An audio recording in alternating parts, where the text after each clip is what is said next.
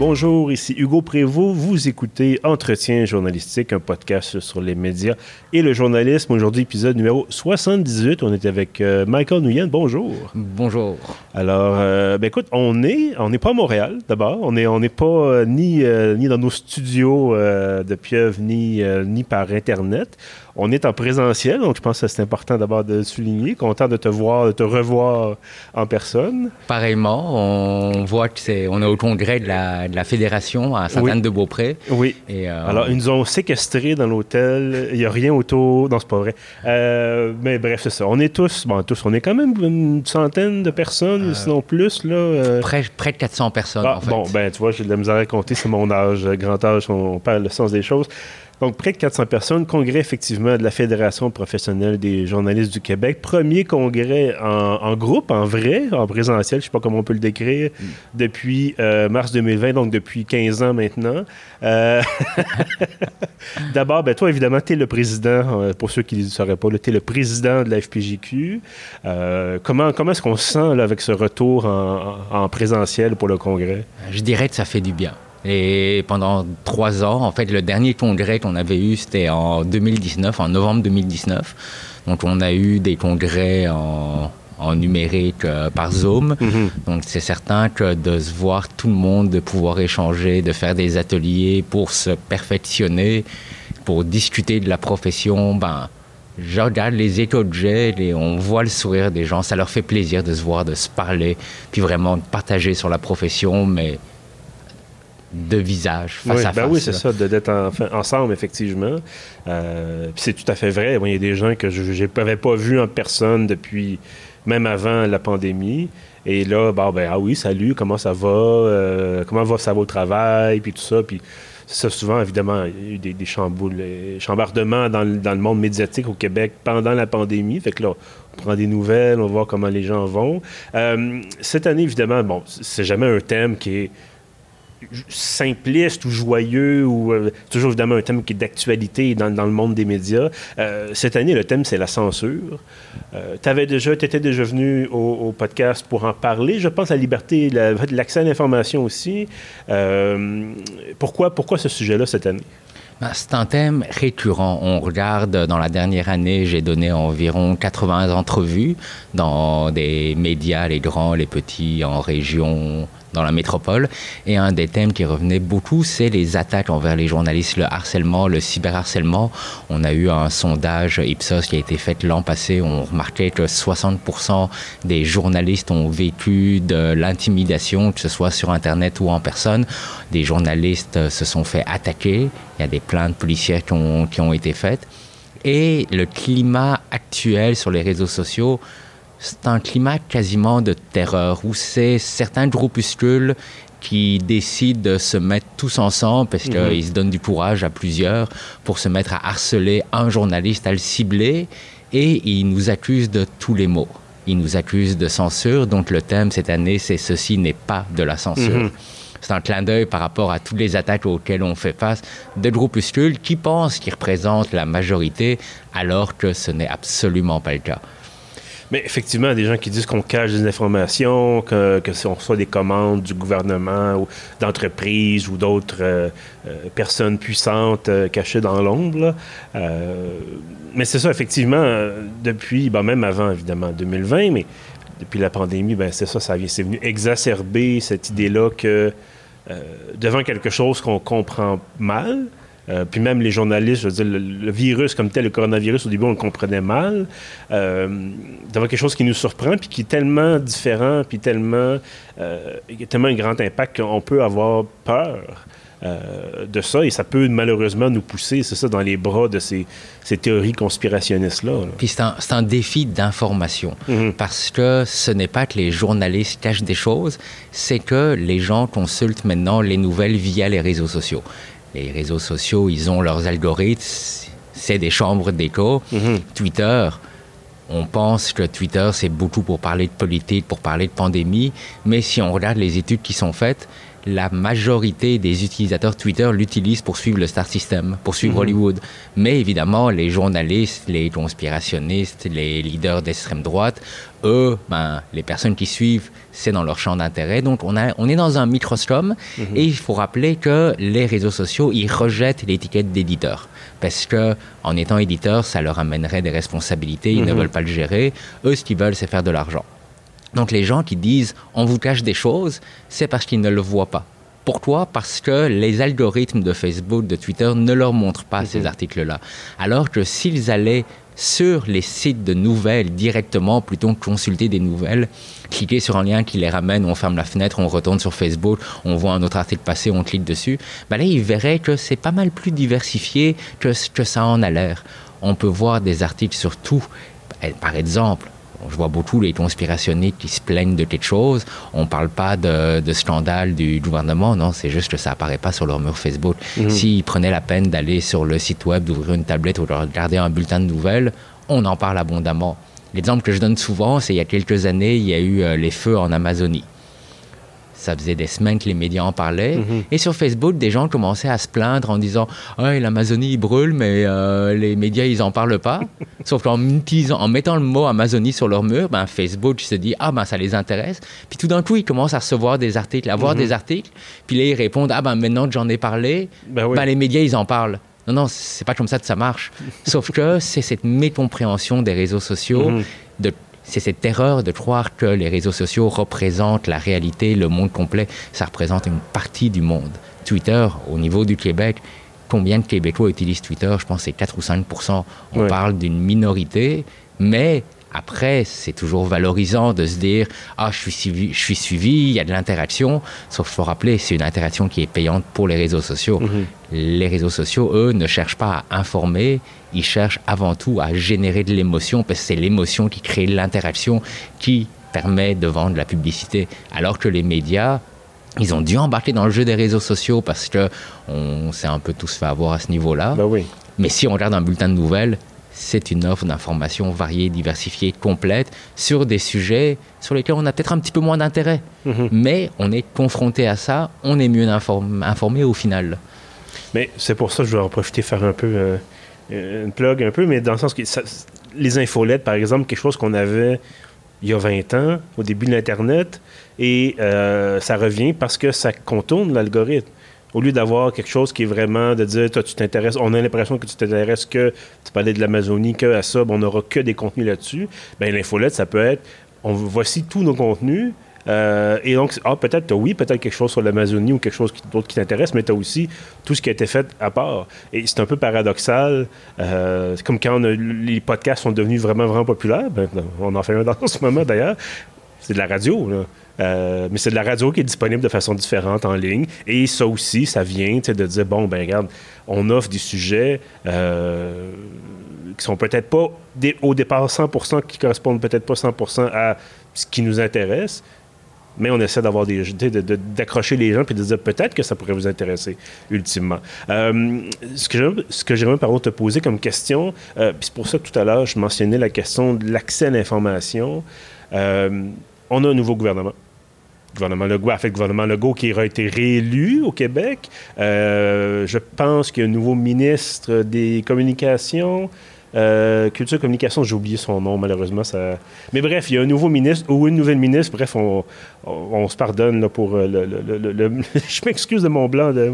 Euh, mais l'enjeu de l'accès à l'information, ça avait été évoqué, encore une fois, euh, durant le précédent mandat, le précédent gouvernement Legault. Euh, Marie-Ève Martel, qui est la vice-présidente de la F P J Q, a écrit un essai là-dessus. On l'a reçu au podcast, bon, tout ça. Est-ce que, c'est encore un enjeu évidemment, est-ce que c'est que déjà quelque chose que toi, tu veux faire, est-ce que des démarches que la F P J Q va poser en disant, ben bonjour euh, monsieur ou madame la nouvelle ministre, voici le problème, est-ce qu'on peut enfin le régler? Parce que ça traîne, là. C'est certain qu'on va continuer le combat. L'accès à l'information, ça fait des décennies qu'on en parle. Mm-hmm. On n'est pas la, les seuls à en parler. Tous les gouvernements, à ce jour, n'ont rien fait. Puis, je, d'un point de vue politique, je peux le comprendre parce que c'est pas en parlant de refonte de la loi d'accès à l'information qu'un parti politique va gagner des votes. Mm-hmm. Donc, c'est pas un enjeu électoral. Peut-être les votes des journalistes, on ne sait pas. Mais l'erreur qui a été faite pendant des décennies, c'est que les journalistes allaient au front pour essayer de faire changer la loi, mm-hmm. mais c'était présenté comme un problème de journalistes. Or, on, réalis- on a réalisé que ce n'est pas le cas, parce que la majorité des demandes d'accès à l'information ne sont pas faites par des journalistes, sont faites par des organismes, par des O B, des O B N L. Mm-hmm. C'est fait par les lobbyistes, c'est fait par les relationnistes, les maisons d'aide aux femmes en font énormément. Fait que là, ce qu'on a fait à la F P J Q euh, cette année, c'est on s'est dit, essayons de sortir ces questions du cadre journalistique. On a fait une lettre ouverte qui a été publiée dans tous les grands médias où les signataires n'étaient pas les médias, mais étaient des organismes, les scientifiques, par exemple, mm-hmm. les chercheurs en font énormément de demandes d'accès pour rappeler que ce n'est pas un enjeu journalistique, c'est un enjeu de société qui sert à toutes les franges de la population. Ça a permis de jeter les bases pour justement montrer que le problème est plus large. Mmh. C'est pas une lubie de journaliste d'avoir accès à l'information, c'est une question que le gouvernement doit être redevable. C'est un combat qui n'est pas facile, c'est un combat qu'on continue à mener. Est-ce qu'il va y avoir des changements législatifs dans la prochaine année? J'essaie d'être réaliste et conscient, je ne pense pas que ça va arriver, mmh. mais il faut continuer à marteler le message. Il faut continuer à avoir des discussions avec euh, le gouvernement. On sait qu'il est peu réceptif par rapport à ça, mais rappelons-le, même la, la commissaire à l'accès à l'information le dit, il y a des problèmes.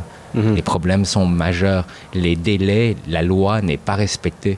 Comment ça, un gouvernement peut ne pas respecter la loi? Peut-être qu'ils se disent que... Ben, personne ne le remarque, il n'y a ou... pas vraiment de conséquences. Ouais. Ça prend du mordant, ça prend une loi. C'est bien beau d'imposer quelque chose, mais s'il n'y a pas de conséquences, mm-hmm. puis d'utiliser des, ex- des exceptions, des exemptions, maintenant c'est devenu la norme. Mm-hmm. Puis on a vu des situations absolument qui n'ont aucun sens. Par exemple, un citoyen qui demandait un rapport de la S T M, la S T M refusait, c'est allé jusqu'en cours. On a mmh. utilisé les ressources judiciaires, un juge, des avocats qui étaient là, pour se rendre compte que le rapport était disponible en ligne. on, a vu un autre, ah, on a vu un autre cas mmh. où, dans une demande d'accès à l'information, un communiqué de presse a été caviardé à cent pour cent. Un communiqué de presse ah, ouais. qui, dans le passé, avait été envoyé à tous les journalistes. Et ils utilisaient une clause ridicule que c'était pour protéger de l'information sensible. Comment... Oh, si l'envoi de notre communiqué, c'est public. Exactement. Voilà. En fait, c'est, on peut voir qu'il n'y a pas de, il n'y a pas de cohérence, en fait. Mm-hmm. C'est un peu à la tête du client. Et ce qui est de plus en plus dangereux, c'est que normalement, chaque organisation a son responsable de la loi d'accès à l'information. Et comment ça se fait que le politique est prévenu quand il y a une demande d'accès à l'information mm-hmm. d'un journaliste? C'est pas comme ça que ça marche. C'est pas comme ça que ça devrait marcher. Il faut des garde-fous. Tout ça pour garder la confiance du public envers les, envers les institutions. Mmh. Puis ça, c'est un problème majeur. Et nous, c'est certain que les journalistes, on n'est pas nécessairement bien vus parce qu'on expose les problèmes. Mmh. C'est des choses que les, les gouvernements, ils ne nous aiment pas parce qu'ils aimeraient bien qu'il n'y ait que des relationnistes qui viennent dire que hey, le monde est beau, on fait bien notre job. Ben non, nous, on vient les confronter, mais parallèlement, on ne peut pas satisfaire tout le monde. Ça fait mmh. qu'il y a sur Internet, il y a des trolls qui vont dire « vous ne le faites pas assez, vous le faites trop ». C'est les gens qui disent « vous êtes à la solde des gouvernements, mmh. vous étiez à la solde des gouvernements pendant la pandémie ». Moi, je tiens à rappeler que les journalistes se faisaient taper dessus parce qu'il euh, y, y a des gens qui trouvaient qu'on posait des questions trop difficiles. Ouais. En fait, c'est, c'est vraiment tout ce paradoxe qui est là. Nous, les journalistes, on navigue au milieu de tout ça. Et ce qui nous pousse à continuer, c'est d'informer le public. Les gens peuvent râler, mais en même temps, pourquoi est-ce qu'ils râlent? Est-ce qu'ils ne sont pas assez informés? Est-ce qu'ils s'informent mal? Mmh. Leurs habitudes de consommation n'est pas la bonne. Ben, on ne peut pas forcer les gens à lire, mais on peut essayer de les informer. Puis le jour où ils voudront être informés, ben, il y aura du contenu qui est là parce que nous, on continue à travailler pour justement dévoiler ce que certaines personnes ne voudraient pas qu'on dévoile. Mmh. Mais c'est intéressant que tu parles de paradoxe parce que ça me faisait penser, bon, on revient au thème du Congrès. Tu as des gens qui, euh, effectivement, veulent nous, nous censurer en ligne, des gens bon du public. Et de l'autre côté, ben, tu as les, les gouvernements qui, justement, avec cette loi d'accès à l'information-là, ne fournissent pas toutes les informations nécessaires. Et là, on se retrouve à, à dire, bon, ben euh, lundi, euh, on annonce telle chose, le gouvernement annonce telle chose, donc on rapporte les faits. Et finalement, mardi, on se rend compte que il y a un, finalement, c'est scan- y a un scandale où finalement, les faits qui étaient rapportés lundi sont faux ou sont pas tout à fait vrais. Et là, on se fait accuser, euh, parce qu'on a les messagers, on se fait dire, ben vous faites pas votre travail correctement. On est, on est pris entre l'arbre et l'écorce. Complètement. Et la différence entre les journalistes et les pseudo-journalistes, c'est qu'on rapporte des faits. Mm-hmm. Si les faits changent, on va rapporter que les faits ont changé. Mais c'est aussi que, on ne va pas dire que les journalistes sont parfaits. Ça arrive de faire des erreurs. Mais quand il y a une erreur, un journaliste va faire un erratum, il va mm-hmm. reconnaître son erreur. Ça va se faire de façon publique. C'est pas le fun de faire un erratum, mais c'est une question d'honnêteté intellectuelle. Alors que les pseudo-journalistes qui sont sur les réseaux sociaux ne vont jamais reconnaître leur erreur. Pourquoi ? Parce qu'ils ont besoin d'argent. C'est mm-hmm. un modèle d'affaires. La désinformation, c'est, c'est au final, s'ils crachent sur les journalistes, c'est pas tant qu'ils n'aiment pas les journalistes, c'est, c'est ça qui leur permet de recueillir des dons. Mm. C'est, c'est de polariser, d'utiliser la haine et la colère pour se remplir des poches, de profiter de gens plus vulnérables, mm-hmm. plus fragiles, parce que c'est sûr que c'est pratique de, d'avoir réponse à tout. D'inventer ces, ces questions, c'est un procédé littéraire de faire du vraisemblable.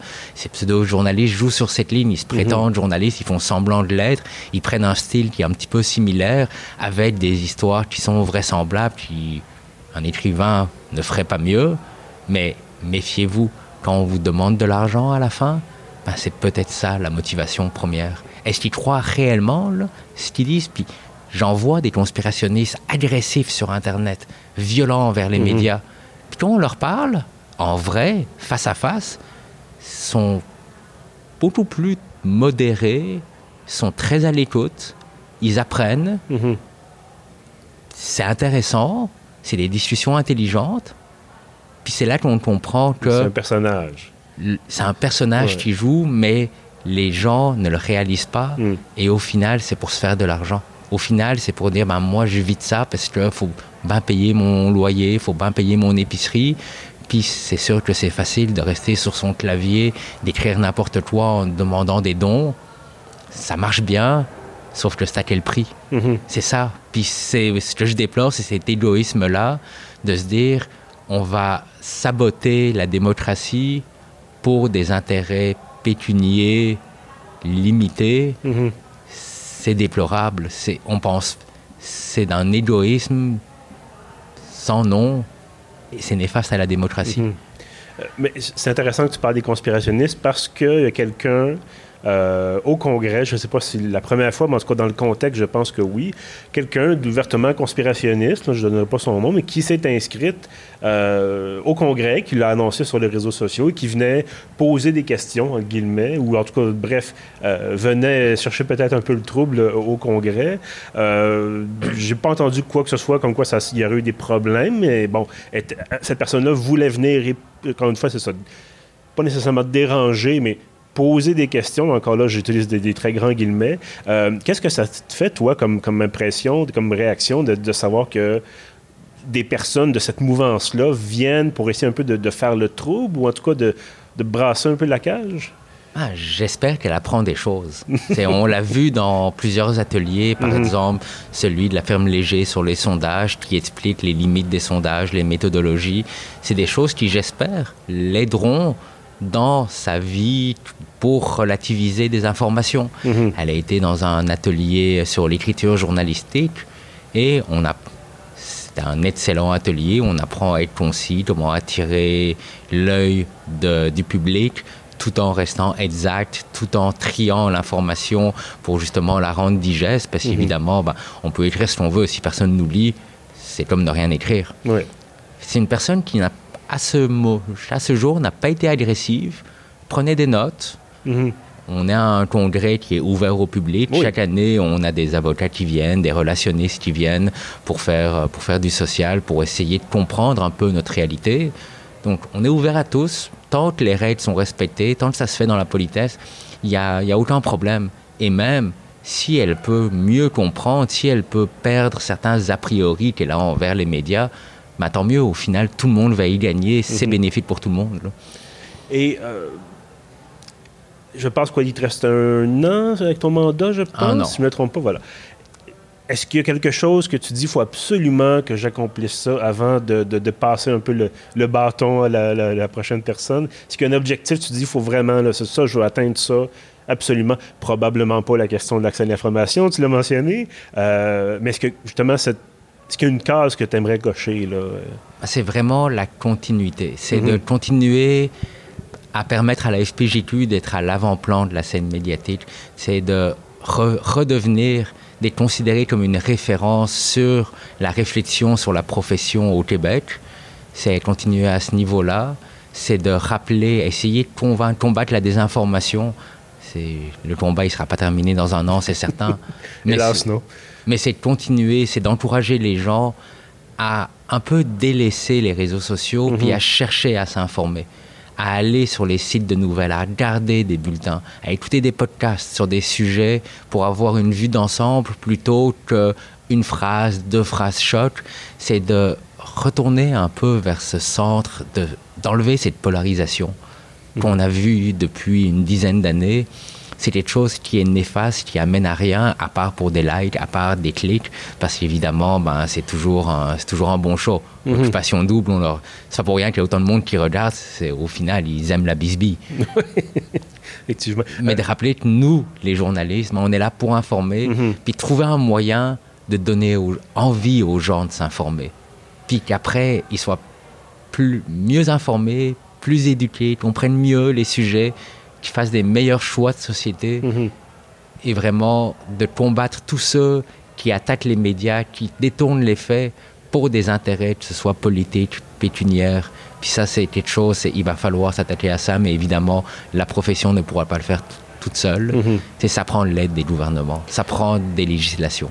Bien, parlant de législation, puis ça va être ma, ma dernière question pour no, notre entrevue. Euh, en ce moment, le gouvernement fédéral travaille sur un projet de loi qui forcerait notamment Facebook, Google à payer, en tout cas conclure des ententes avec les médias canadiens pour leur verser une, une, une certaine somme d'argent pour les contenus qui sont publiés sur leur plateforme. Parce que, bon, euh, on ne fera pas tout le dossier, mais... L- Euh, ces, ces plateformes-là profitent du fait que, bon, par exemple, je sais pas, toi, au Journal de Montréal, tu, le Journal de Montréal publie un de tes textes sur Facebook pour rejoindre ses lecteurs.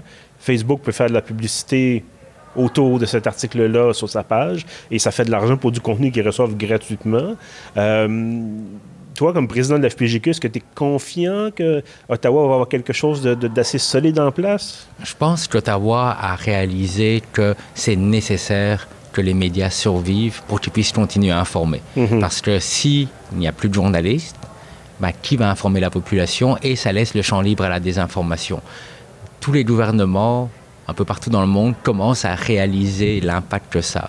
Les journalistes, on fait un peu partie du quotidien des gens. T'sais, on existe, mais c'est tellement naturel d'ouvrir son journal le matin, de le lire. T'sais, on oublie tout le travail qu'il y a derrière. Mmh. Facebook ne veut pas payer. Récemment, on m'a même menacé de retirer le contenu journalistique. Mais il se priverait de beaucoup d'argent. Selon une étude de l'U Q A M, le contenu journalistique rapporte cent cinquante millions de dollars à Facebook par année.